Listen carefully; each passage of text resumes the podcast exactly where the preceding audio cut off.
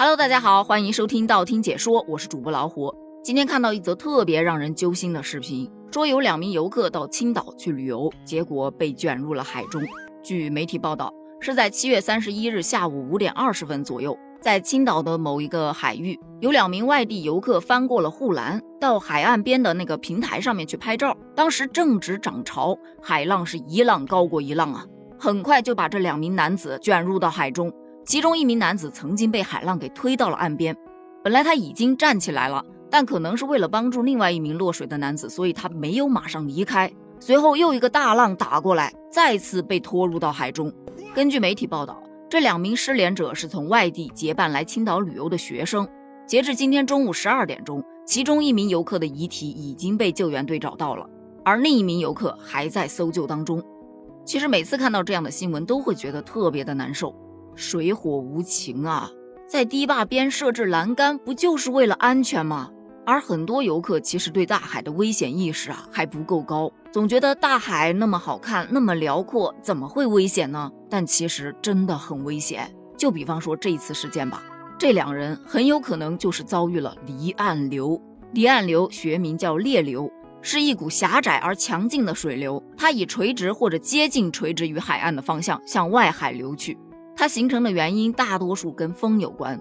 当有强风吹向海岸时，海水形成的海浪不断积蓄于海岸，渐渐就形成了一股冲回外海的力量。说白了，就不会像其他的海浪一样把你往岸上推，它是把你往海里面拉。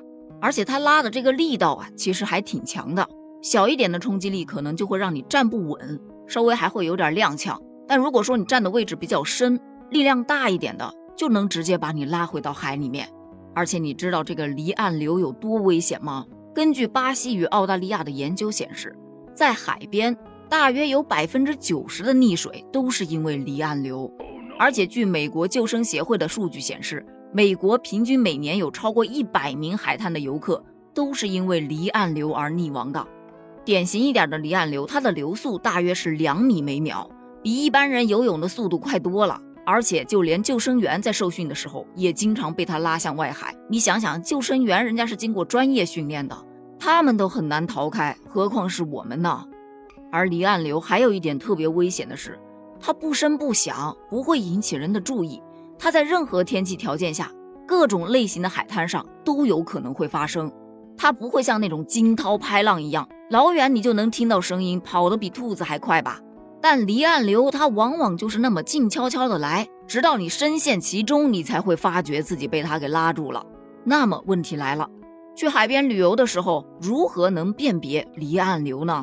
其实啊，离岸流一般它出现的地方都在离海岸三十到四十米附近，而且在它出现的地点海底呀是比两边要低的。离岸流表面上看起来是没有什么浪花的，同周边的海浪相比是比较安静的。再加上它又是属于较深层的水流，所以大部分的颜色是比较偏深的。因为往往它还会携带大量的泥沙，所以水的颜色呀，可能也比周围的会偏黄一点点。虽说离岸流真的是还蛮危险的，但是呢，往往这样的区域啊，都有警戒线或者是有栏杆把它拦住了。所以大家千万不要觉得，嗯，那边的人太多了，警戒线那边人少，翻过去玩一下。有这个想法的赶紧打住啊！当你翻过去之后，你玩的就已经不是海了，你玩的是命啊！那如果说你不小心遇到了离岸流，要怎么样自救呢？首先一定要保持冷静。离岸流是会把人带离海岸，没错了，但是它不会把人卷到海底，所以不要尝试着逆流而返，因为你很有可能游不过它。你朝着海岸线平行的方向横向的去游。那如果无法横向游的时候，也不要慌张。尽量放松自己的身体，随波逐流。等到了外海处，海浪就会慢慢的平稳。等到差不多平稳的地带，再保持一个与海岸线平行的方向游一段。说白了就是离开离岸流的这一个区域，然后再往海边游。那如果说你遇到了困在离岸流里的人，千千万万不要贸然下水去救援，因为很有可能就像葫芦娃救爷爷那样，一个一个的送啊。这个时候可以尽量的去找一些身边的能够漂浮的器具丢给他，一个丢不准可以多丢几个，或者及时报警求助。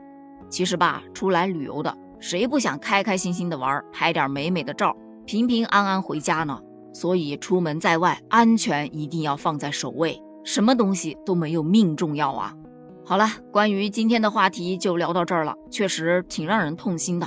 所以大家去海边玩的时候，也一定要提高防范意识，才能平平安安回家。关于这件事儿，你怎么看呢？欢迎在评论区留言哦！评论区见，拜拜。